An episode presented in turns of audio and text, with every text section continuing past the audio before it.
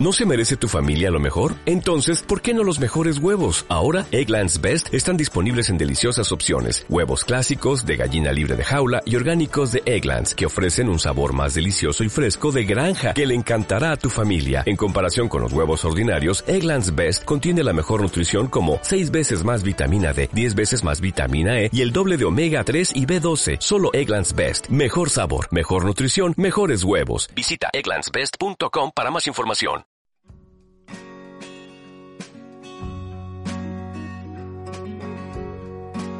Bienvenidas y bienvenidos a Libroteca, el podcast sobre librerías y bibliotecas desperdigadas por el mundo que nos cuentan sus propias historias.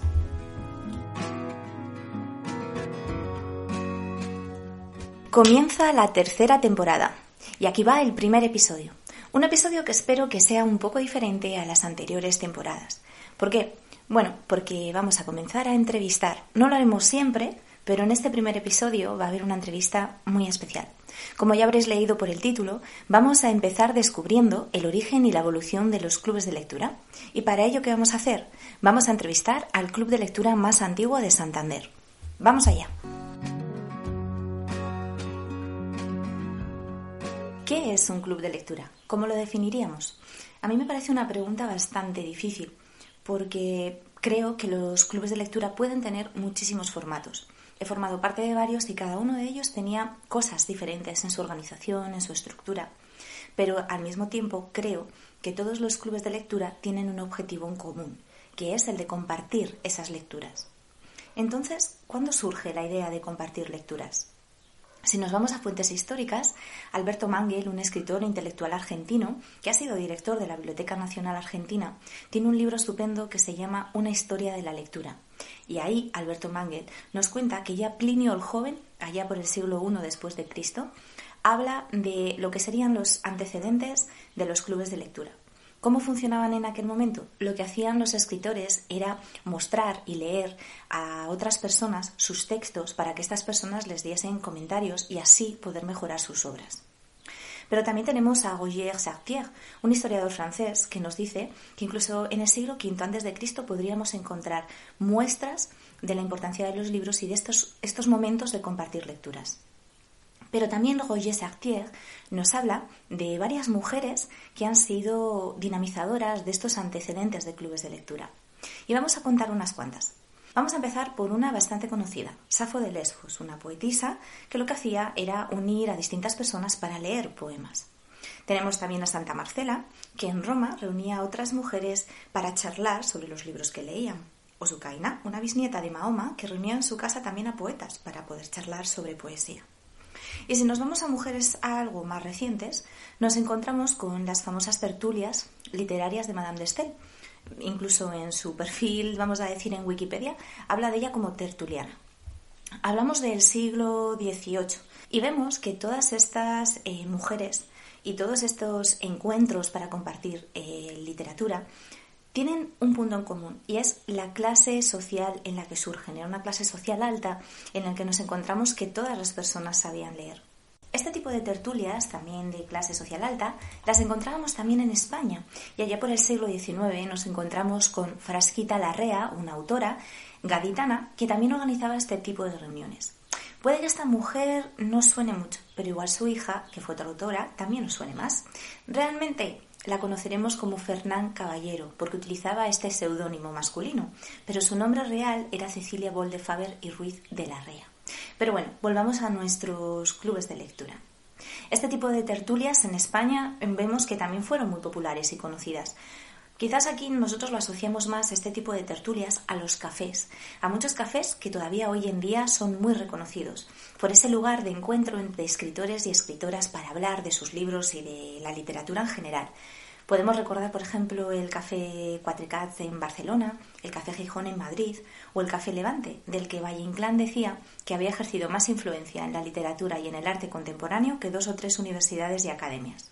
Estos cafés me han traído a la memoria otro café, y se trata del Café Gluck, donde Jacob Mendel, el librero de viejo, atendía a sus clientes en el libro de Mendel, el de los libros de Stefan Zweig. Pero de nuevo volvamos a nuestros clubes de lectura, que enseguida me pierdo.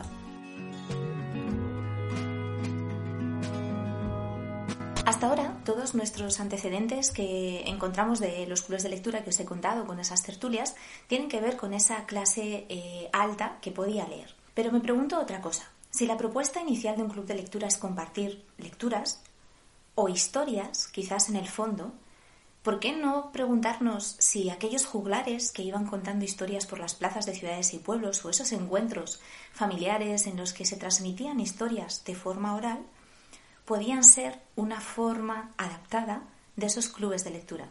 No podían leer, pero sí se contaban historias. Este tipo de encuentros, mm, como ocio, ¿no? como una forma de amenizar, pero también de transmitir muchísima cultura e información, me llevan hasta el de Camerón, el libro de Boccaccio, que, como sabéis, tiene como marco el estallido de la peste negra en Florencia en el siglo XIV y que obliga a los diez personajes de esta obra a recluirse en una mansión en el campo donde se van contando historias para, bueno, para estar entretenidos. ¿no? Y bueno, como esa otra forma podría ser una alternativa a, a clubes de lectura. Bueno, os lo dejo a vuestra elección, como siempre. Pero entonces, ahora sí, ¿cuándo surgen los clubes de lectura tal y como hoy los entendemos, con esa figura, digamos, más democrática o más social para todos los públicos? Bueno, Jesús Arana Palacios nos dice que el primer club de lectura lo creó una mujer, Anne Hutchinson, en Estados Unidos. Incluso dicen que ya en su travesía desde eh, Inglaterra hasta Estados Unidos en 1634 comenzó a organizar allí esos grupos de lectura. ¿Y qué era lo que leían? La Biblia. Y aquí hago un inciso. Para hablar de un proyecto que he descubierto donde he encontrado esta historia de Anne Hutchinson y que me parece muy interesante. Pregunte.es. ¿Lo conocéis? Pregunte.es es un servicio eh, de información del Ministerio de Cultura y Deporte. ¿Y en qué consiste? Bueno, participan las bibliotecas de diferentes comunidades autónomas y responden de forma gratuita, tanto a través de Internet, por correo electrónico o un chat, a dudas y consultas que cualquier persona puede tener sobre cualquier tema. Muchas de las consultas son sobre bibliotecas, pero también hay otro tipo de consultas.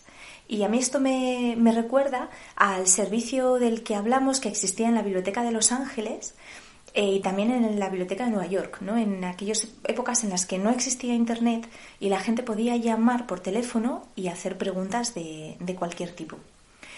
Pero bueno, en este caso, en pregunte.es es donde he encontrado en uno de los chats, porque tienen un foro donde puedes consultar también dudas que ya han hecho otras personas, y aparece aquí la historia del origen de los clubes de lectura. Lo que te hace el servicio es documentar y fundamentar la respuesta que te da, ¿vale? Y aquí también te cuentan cómo, bueno, van surgiendo a partir de esta historia de Anne Hutchinson otros clubes de lectura. Entonces me puse a preguntarme cuáles eran los clubes de lectura eh, más antiguos y que seguían funcionando. Y también aquí vamos a tener como protagonistas a mujeres que buscaban y necesitaban tener ese espacio propio para poder seguir aprendiendo y compartir eh, libros, pero especialmente porque estaban excluidas de la universidad, de los clubes habituales de hombres donde se podían hablar de estos temas y ellas crean este espacio. Así que eh, los nacen estos clubes de lectura y nos encontramos con el Ladies Reading Club que se creó en Houston en 1885 y sigue funcionando. Tiene una página web que en el blog podéis pinchar y también el Ladies Literary Club of Ypsilanti en Michigan. También en esta época se crea otro club de lectura muy particular del que os quiero hablar, el Grolier Club en Nueva York. Este club fue creado por un editor, impresor que se llamaba Robert Howe en 1884. Y este club de lectura tenía un tema muy específico, como era, eh, bueno, para un fabricante de imprentas como era Robert. Él lo que quería era es que este club hablase sobre libros de los propios libros, los libros, su historia, su producción. Así que este club fue creando como su propia biblioteca y hoy en día, que sigue existiendo, dicen que su fondo, un lugar donde cualquier amante de los libros antiguos va a encontrar aquello que, esté buscando.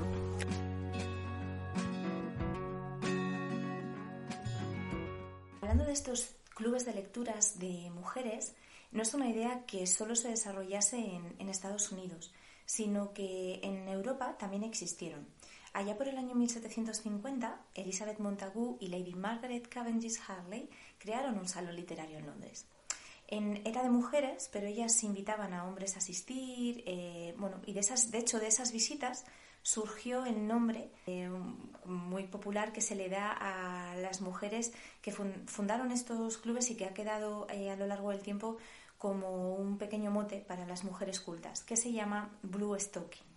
El término equivalente en español sería algo así como Marisa Virilla. Y como podemos imaginar, pues tenía una connotación un poco negativa o peyorativa, como un pequeño insulto, ¿no? Eh, y se utilizaba eso para referirse a mujeres intelectuales, pero utilizando ese tono despectivo.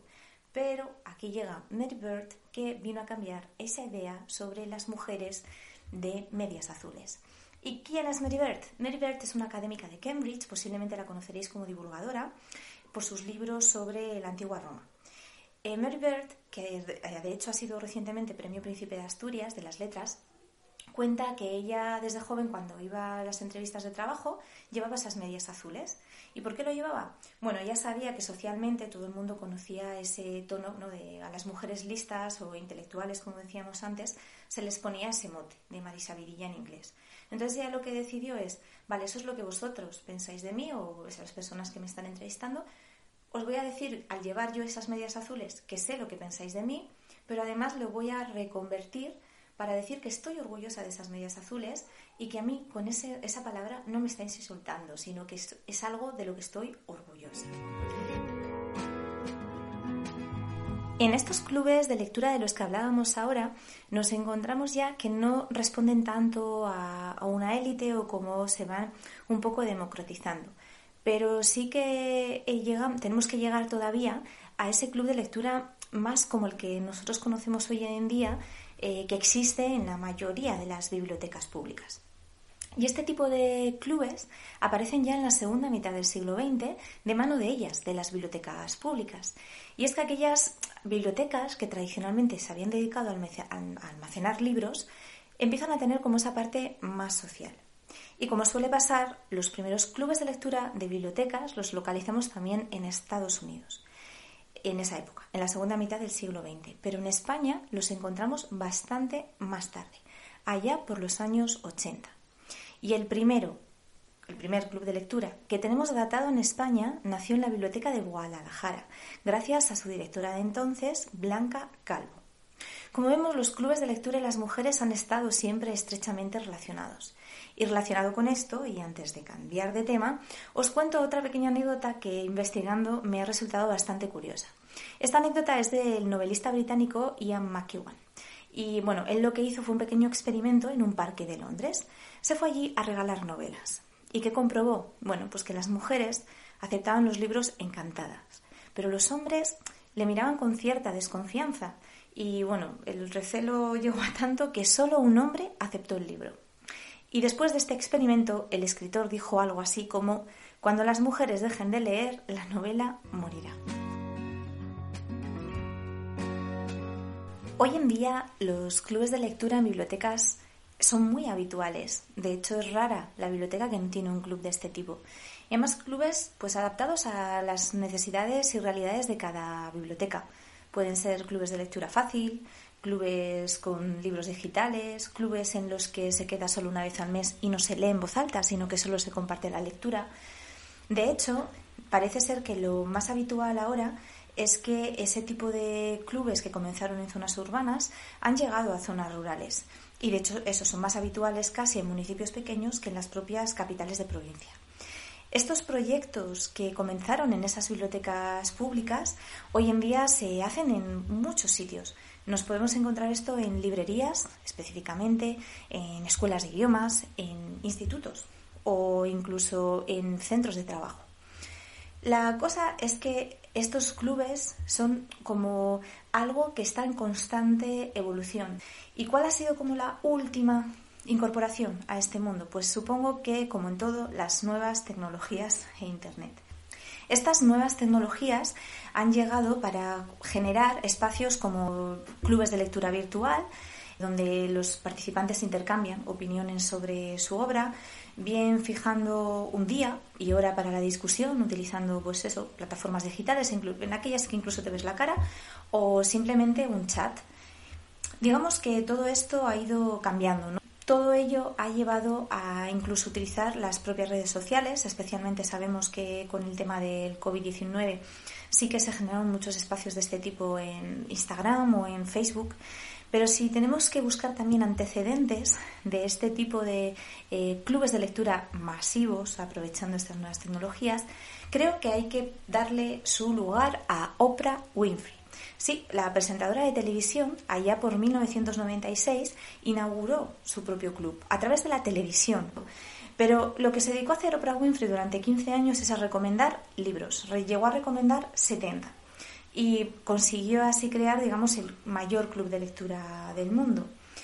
¿Qué consiguió o qué efecto tuvo esto? Bueno, pues que las eh, recomendaciones de Oprah Winfrey hacían que las novelas que ella elegía se convirtieran en los libros más vendidos de ese año.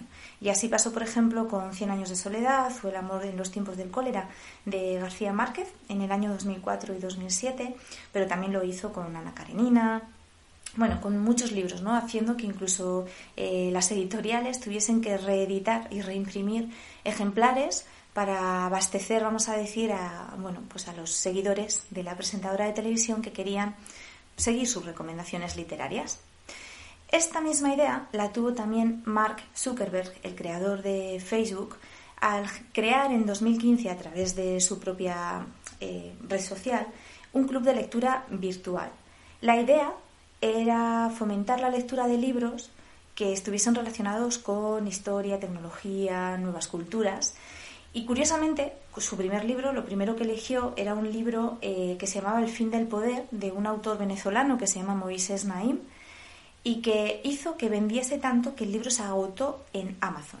Para que os hagáis una idea, este libro que digamos que en la clasificación de Amazon de ventas estaba el puesto 45.140, pasó de repente a estar el número 10. Bueno, la cosa es que esta idea de super de leer un libro cada dos semanas durante todo un año no generó el impacto de Oprah, pero también, como veis, tuvo su impacto. Así que esto es alguna moda que, han seguido otras personas que tienen esa capacidad de influencia, como pueden ser actrices como Reese Witherspoon, como se pronuncie, eh, o incluso Winner Paltrow, ¿no? ¿Será una moda de influencers? La cosa es que los clubes de lectura han existido desde hace muchísimos años, o siglos, mejor dicho, y siguen evolucionando, adquiriendo formas diferentes en función de las necesidades, como decíamos, de sus personas usuarias. Así que ahora vamos a pasar a la segunda parte del episodio en el que vamos a entrevistar al club de lectura más antiguo de Cantabria, o de Santander al menos, que es el club de lectura de la ONCE. Esto va a ser un experimento. Vamos a ver cómo nos ha quedado el mezclar ahora la entrevista que hice al grupo vigente, actual, de ese club de lectura, donde nos vamos a encontrar con personas que llevan desde el comienzo del club, allá por el año 2000, y personas que han comenzado este año. ¿Hace cuántos años estás en el club de lectura? Más de 15 años. Bueno, en el club llevo 12 años. ¿Y siempre, siempre ha sido igual el club de lectura o ha ido cambiando? Hombre, yo, para mí, ha cambiado porque antes éramos más gente. ¿eh? Ahora ya somos menos. Pues sí. ¿Por qué venís al club de lectura? a esa pregunta. ¿Por qué vienes al club de lectura? ¿Otra vez me preguntan a Sí. Sí, te ha tocado. ¿Por qué vienes? porque me gusta mucho venir a la once. ¿eh? Y me gusta el ambiente que hay. ¿eh? Se me pasan las dos horas que estoy aquí en un decir Jesús. África, cuéntanos tú, ¿has, ¿has descubierto algo que no sabías? Sí, Sí, he aprendido, vamos, lo primero vivir la experiencia, porque yo quería vivir esta experiencia y luego pues mm, compartir con la gente, porque a mí me gustaba mucho leer, claro, y luego cuando perdí ya la vista pues ya no, no podía, claro. ¿Por qué te apuntaste al, al club de lectura? También es tu primer año, ¿no? Eh, sí, es mi primer año y yo la verdad que estoy encantado. Aparte de estar encantado, he aprendido a, a, querer leer y a gustarme y me encanta mucho porque yo te, podía leer las clásicas novelas policíacas pero he cogido un cariño a la novela histórica, a la novela histórica del País Vasco, a la historia navarra, y me ha encantado. Me encanta venir aquí y compartirlo con estos monstruos. Y aquí cada uno da su opinión, y es eso, y aprendes a querer, a leer, a, querer la literatura, porque yo he aprendido a quererla, a que me guste. Bueno, a leer, vamos, por el sistema de la aplicación de la ONCE, a oír audios. Cuéntanos cómo es ese sistema.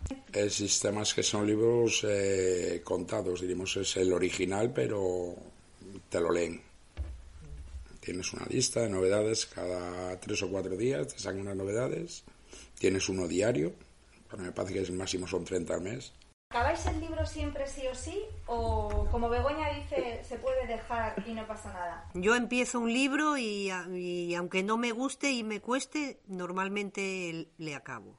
No, pero yo, yo creo que participar en un, en un libro también, en un club de lectura, yo creo que se adquiere un pequeño compromiso y que eh, sí que sentimos un poco más, o a mí me parece que nos sentimos un poco más obligados a terminar los libros eh, propuestos en el taller de lectura. Por otra parte, porque el estar en el club, oír a las demás personas hablar del libro, ayuda a entender mejor el libro y, y te facilita seguir leyendo.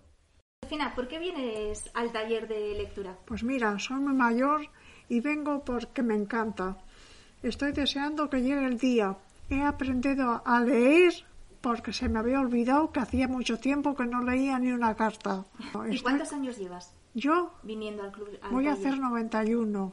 ¿Y viniendo al taller cuántos años llevas? En el taller serán como 15 o así, ¿verdad? Más, más, 22 que lleva desde el principio. Y me encanta. Y, sé, y ahora leo unos libros preciosos que Begoña y Uticio me lo ponen para, me lo ponen para que yo lo lea porque pues ahora tengo mucho tiempo hay una cosa y es que la gente necesita hablar de los libros que lee y entonces y esa función también cumplen los, los talleres de lectura y crear un espacio donde te vas a poner de acuerdo en leer un mismo libro para hablar de ese mismo libro que estás leyendo con, con otro grupo de gente.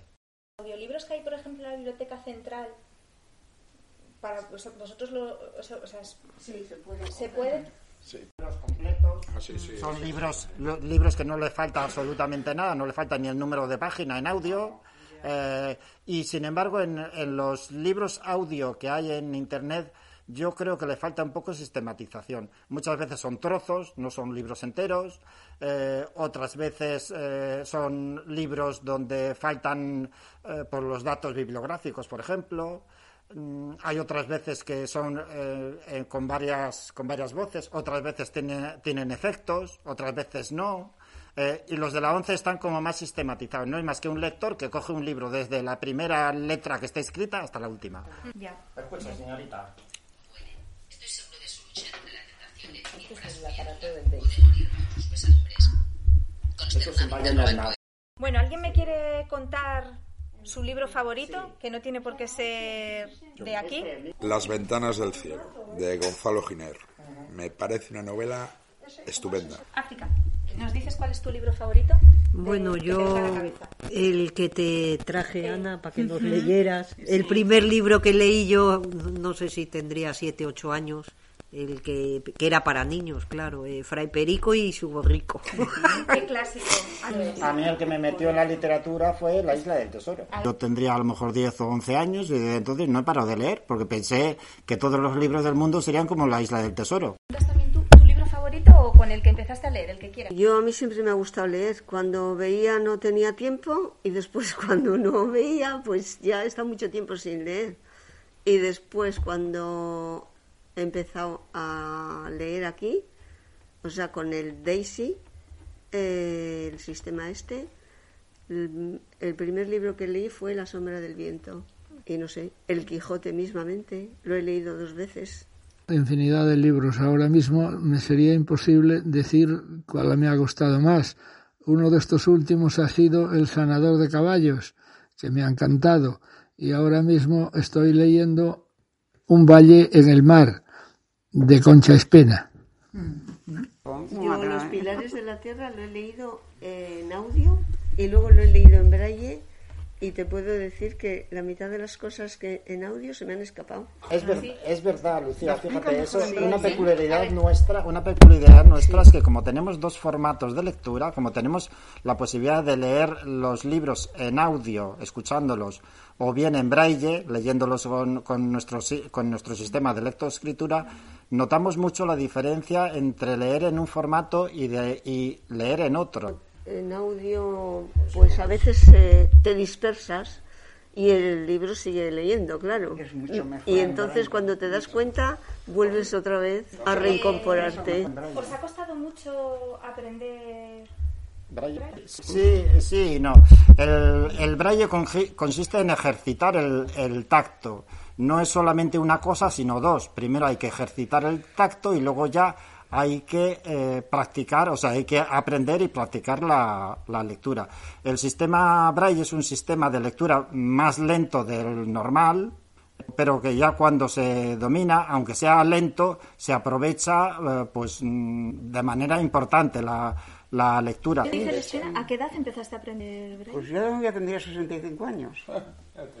Tiene muchísimo mérito. ¿eh? Tiene muchísimo mérito por una razón, porque, porque la sensibilidad del tacto varía muchísimo a lo largo de la vida. Para mí, un club de lectura es algo difícil de definir, ¿no? porque tal vez porque es la primera vez que participo en uno y además con la inmensa suerte o la enorme desgracia o responsabilidad de tener que dinamizarlo. ¿no?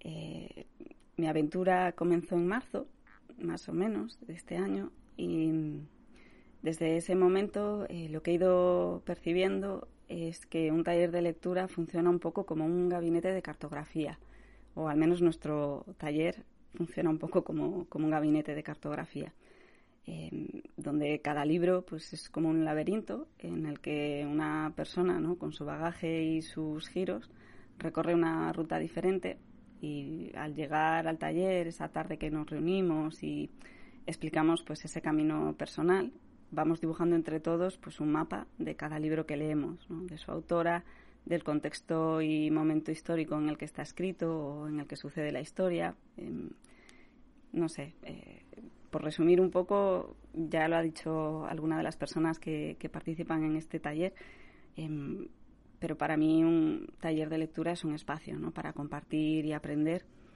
eh, o al menos yo estoy aprendiendo un montón tanto de las personas que participan del taller como de las lecturas que hacemos, de la inmensa experiencia que, vuelcan en cada tema y convirtiendo ese espacio en un lugar de encuentro, en un espacio seguro, en un refugio, ¿no? Para, para juntarnos personas muy diversas durante un rato a la semana y, olvidarnos a lo mejor de, todo lo demás y centrarnos en, en, una historia paralela, en una vida eh, de la autora o del autor completamente diferentes y, entrar ahí como si fuese un, un juego.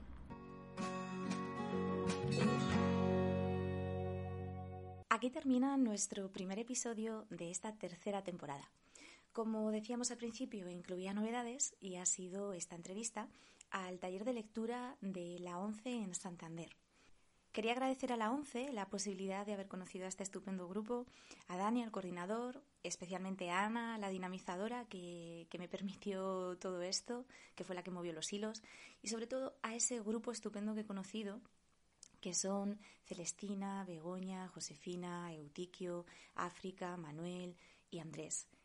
Un placer, he aprendido un montón y mm, muchísimas gracias, de verdad. Nos escuchamos el mes que viene. ¿Te preocupas por tu familia? Entonces, ¿por qué darles solo huevos ordinarios cuando pueden disfrutar de lo mejor? Eggland's Best, los únicos huevos con ese delicioso sabor fresco de granja, además de la mejor nutrición como 6 veces más vitamina D, 10 veces más vitamina E y 25% menos de grasa saturada que los huevos regulares, además de muchos otros nutrientes importantes. Así que, dales los mejores huevos. Eggland's Best, mejor sabor, mejor nutrición, mejores huevos.